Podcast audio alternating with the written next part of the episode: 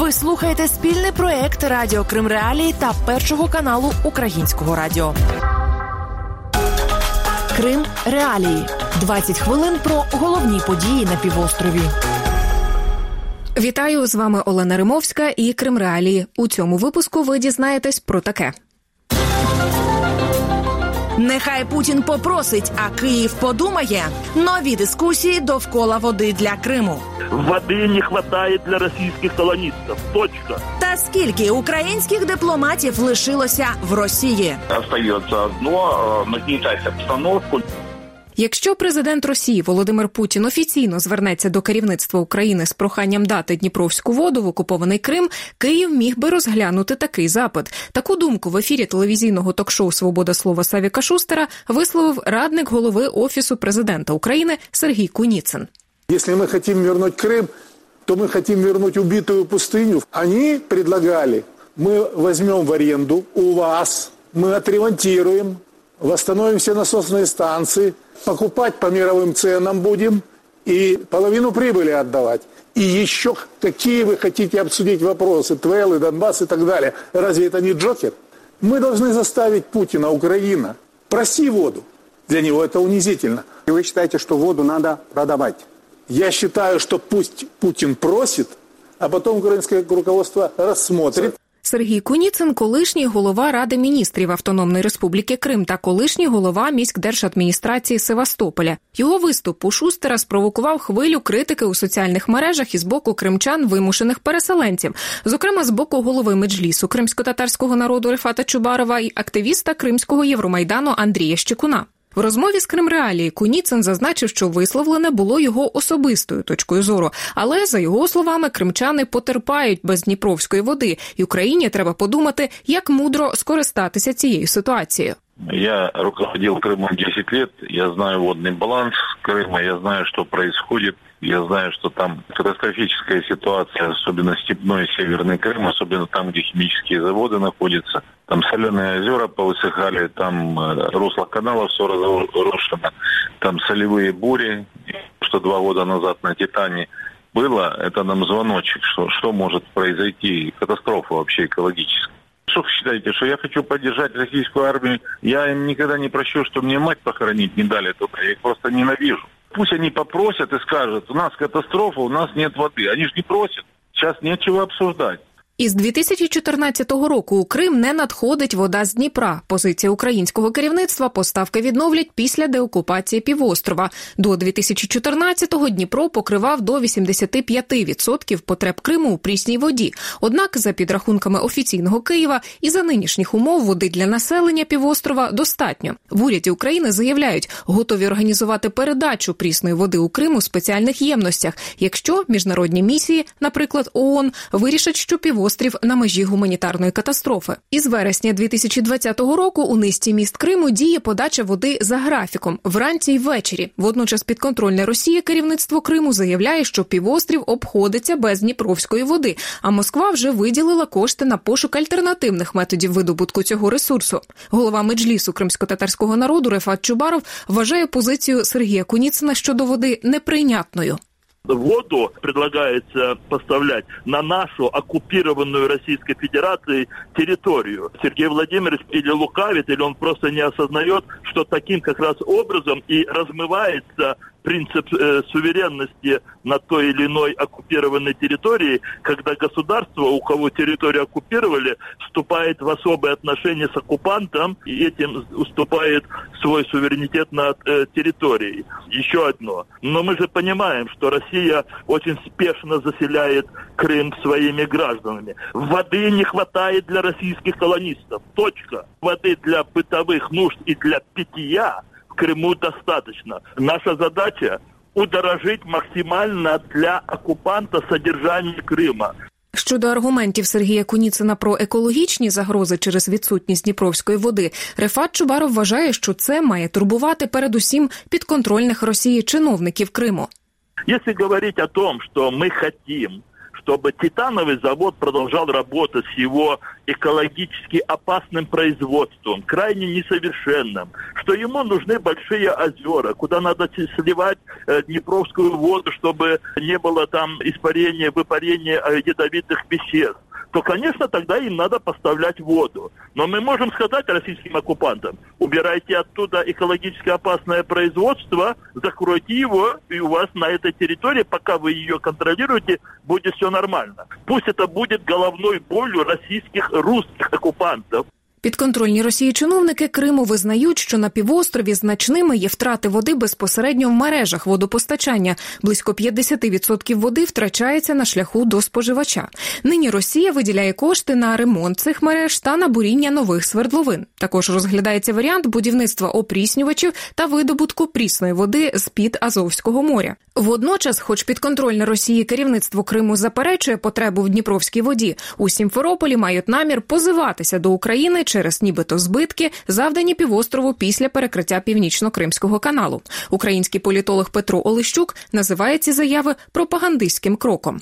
Это так же, как и многие э, предыдущие моменты, это все исключительно с пропагандистской целью. То есть для того, чтобы поддерживать, с одной стороны, среди россиян мнение о том, что мы все-таки правы, и мы вот добьемся подтверждения нашей правоты в каких-то международных э, инстанциях, это во-первых. Ну, а во-вторых, э, продолжать генерировать образ врага со стороны Украины.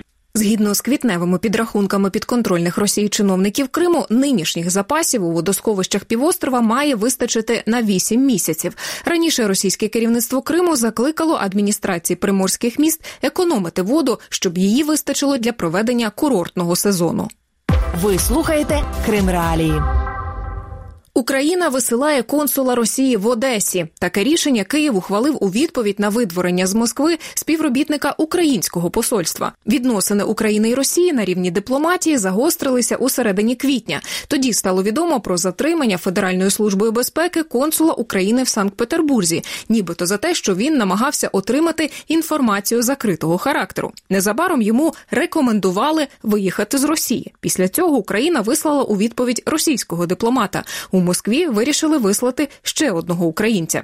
Речник МЗС України Олег Ніколенко у коментарі Кримралії назвав дії Росії провокацією. За його словами, видворені Росією співробітники українського посольства діяли в межах своїх повноважень.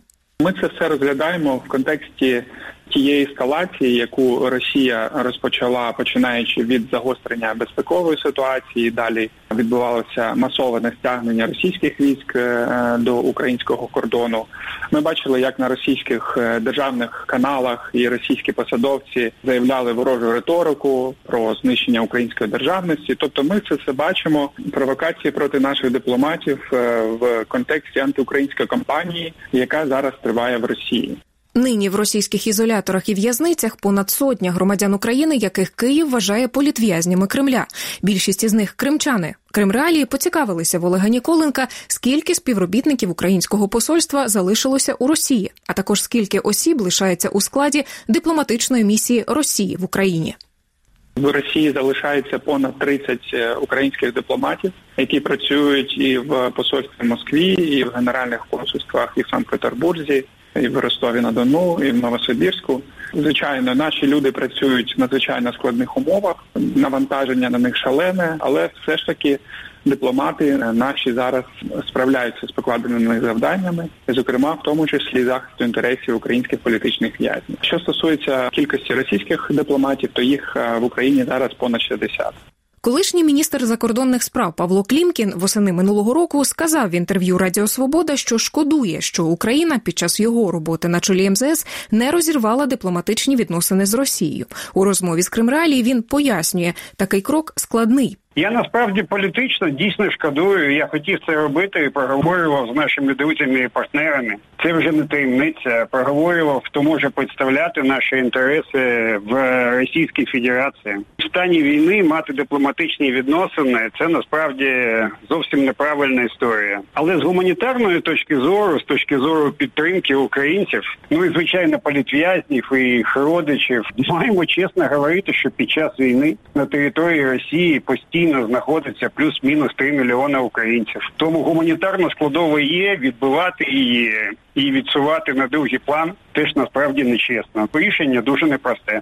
У МЗС України Крим Реалії зазначили, що про розрив дипломатичних відносин із Росією наразі не йдеться. Обмін видвореннями між Україною і Росією триває на тлі дипломатичного загострення між Росією і країнами Заходу. Політтехнолог, колишній аналітик партії Єдина Росія Леонід Власюк, коментуючи ці події, каже: Кремль рухається у бік дедалі більшої міжнародної ізоляції. Россия очень серьезно попала в ситуацию с Навальным и теперь пытается найти возможности, как сделать так, чтобы и эта ситуация не всплыла, но параллельно с этим начали всплывать истории Из прошлых лет. Естественно, идет ответная реакция. Россия теряет свои позиции. С ней уже почти никто нормально не общается. В этом случае остается одно – нагнетать обстановку для того, чтобы продолжили разговор, показывая свою силу. А тим часом у своєму посланні федеральним зборам у квітні президент Росії Путін заявив, що Кремль воліє мати добрі відносини з усіма учасниками міжнародного спілкування. Водночас він також висловив сподівання, що цитую нікому не спаде на думку перетнути щодо Росії червону лінію. Де вона проходить, додав Путін. Москва буде вирішувати самостійно в кожному конкретному випадку.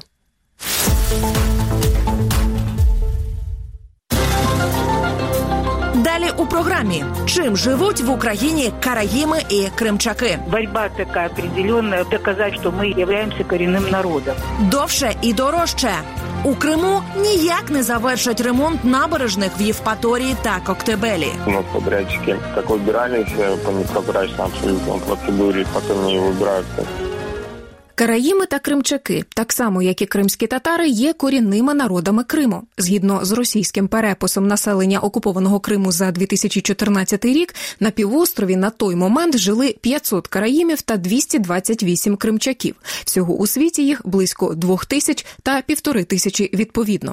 У червні 2015-го у Верховній Раді зареєстрували законопроєкт про те, щоб визнати караїмів і кримчаків корінними народами України, але донині він не ухвалений. У російському правовому полі на території окупованого Криму караїми та кримчаки також не мають офіційного статусу, але мають свої національно-культурні автономії, тобто об'єднання, через які намагаються підтримувати та поширювати свою культуру, відстоювати свої права. Голова національно-культурної автономії кримчаків Кримчахлар Дора Піркова розповіла Кримреалії, що їхнє об'єднання з'явилося у 1989 році.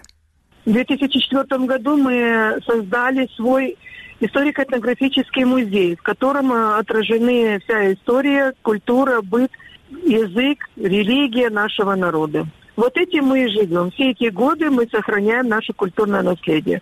Что мы для этого делаем? Мы издаем книги по культуре, по истории нашего народа. Мы издаем фильмы о наших выдающихся людях, а также по истории и культуре нашего народа. Проводим дни культуры, общаемся с нашими соотечественниками, которые живут за рубежом. Но, к сожалению, на сегодняшний день язык наш утерян, язык относится к тюркской группе языков, к урумскому языку, близок к крымско-татарскому языку. Дора Піркова каже, що об'єднання Крим-Чахлар у російських реаліях окупованого Криму хотіло б отримати статус корінного народу Росії.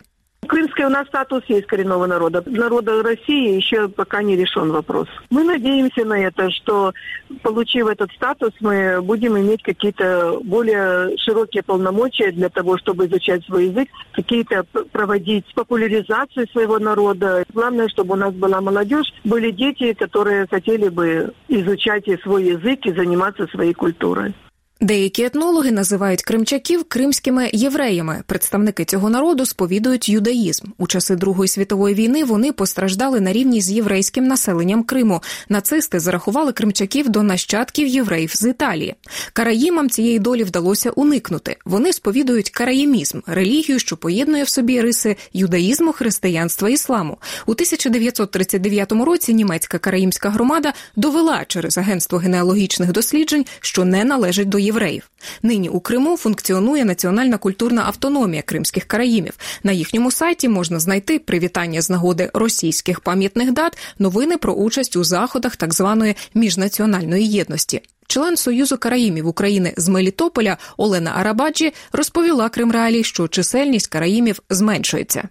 Если отталкиваться вот этих цифр, а я все-таки отталкиваюсь от официальной переписи 2001 года, когда было зарегистрировано 1196 караимов, я думаю, что сейчас порядка 700 караимов, не больше насчитывается в целом по Украине. В 1991 году наши родители основали Национальное культурное караимское общество в Мелитополе. И вот в его статуте было записано, что работа общества направлена на изучение, сохранение истории, религии, языка и культуры караимов. Ну, наши старики, они умные люди, они понимают, что такое количество народа. Мы не, мы не можем, очень трудно говорить о возрождении в численности, но тем не менее сохранить историческую прошлое, истори... культуру, обычаи, традиции. Вот мы поставили задачу. За словами Арабаджі, караїми вкрай потребують, щоб Україна надала їм статус корінного народу. это, скажем, борьба такая определенная, доказательство того, что мы являемся коренным народом. Почему? Потому что даже самого определения коренного народа четко нет, нет дефиниции, четкое определение. Есть общепринятая практика мировая, это народ, который не имеет государства и долгое время проживает на этой территории. Вот караимы классически подпадают под это определение. Я часто тоже спорю с правоведами, они говорят, что он не сохранен традиционный образ жизни. Но это 21 век, ни один сейчас мало малочисленный народ в мире не сохранил свой традиционный образ жизни. Надо на реалии смотреть. В українському законодавстві нині відсутнє поняття корінний народ. Водночас, у 2014 році Верховна Рада України у своїй заяві визнала корінним кримсько-татарський народ. У цій самій заяві українського парламенту йшлося й про визнання меджлісу повноважним органом кримсько-татарського народу. В окупованому Криму наразі меджліс заборонений. Росія вважає його екстремістською організацією. До перегляду цього рішення Росію закликає зокрема ООН. Докладніше про ці та інші події ви можете прочитати на сайті Крим Реалії. Серед об'єктів, у які Росія вкладає в окупованому Криму мільярди рублів, набережні в приморських містах. Однак не всюди ці проєкти вдається довести до кінця. Зокрема, в Євпаторії підрядник отримав на реконструкцію набережної понад 6,5 мільйонів доларів. Але наприкінці 2019-го місцева влада розірвала з ним контракт і тепер намагається повернути ці гроші через суд. Новий кошторис реконструкції Євпаторії за попередніми оцінками може сягнути 26,5 мільйонів доларів. А в Коктебелі реконструкцію набережної оцінили в понад 50,5 мільйонів доларів. У проєкті також змінили підрядника. Нині датою завершення робіт у Євпаторії називають 2022 рік, хоча мали здати у 2019-му, у Коктебелі 2024, хоча мали відкрити рік тому. Активіст із Коктебеля Борис Яремко розповів Кримреалії, що поки що роботи нового підрядника на набережній не почалися. Однак, за його словами, місцеві не задоволені проєктом реконструкції. Головна причина багато коктебельців жили з роботи на об'єктах сфери обслуговування на набережній. С предпринимателями нет диалога. Никто не хочет с нами общаться по поводу предоставления компенсации или компенсационных мест. Потому что те павильоны, которые остаются для торговли сувенирами, это ни о чем. Почему? Потому что у нас очень много объектов общепита. И никто не собирается предоставлять нам никакие места. Він також нагадав про проєкт будівництва очисних споруд, на які Росія виділила кошти. За словами Яремка, виявилося, що мережа не покриє третину вулиць селища. Окрім проблем у Коктебелі та Євпаторії, минулого року будівництво набережної тимчасово зупинили у саках. Там теж розірвали контракти з підрядником, який на той момент уже отримав близько 4 мільйонів доларів авансу. Активісти Сімферополя Ілля Большедворов вважає, що проблеми, які виникають на інфраструктурних об'єктах, зумовлені передусім відсутністю ефективних і прозорих процедур. У нас нет никаких законных процедур, у нас подрядчики как выбирались по непрозрачной абсолютно процедуре, там, без проведения практически торгов, так они выбираются на сегодняшний день. На сегодняшний день процедуру эту вообще упростили. И у нас практически все подрядчики назначаются Сергеем Валерьевичем Аксановым лично по процедуре единого поставщика, то есть это выписывается постановление, выбирается подрядчик. Как мы видим, по различным объектам, которые у нас на сегодняшний день точно так же выбраны по этой процедуре, что строительство ведется как попало и абсолютно ничему это не помогает, поэтому о каких-то причинах, ну, может быть, там не поделились, там что-то там поругались, может, кто-то там оказался более там, я не знаю, жадный какой-то или еще что-то. У січні підконтрольний Росії уряд Криму оприлюднив перелік із понад сотні компаній-підрядників, названих недобросовісними. Чи притягнули когось із них до відповідальності в так званому уряді, не уточнили. І це все на сьогодні. З вами була Олена Римовська і вся команда Крим Реалії. Зустрінемося наступного тижня. Крим Реалії 20 хвилин про головні події на півострові.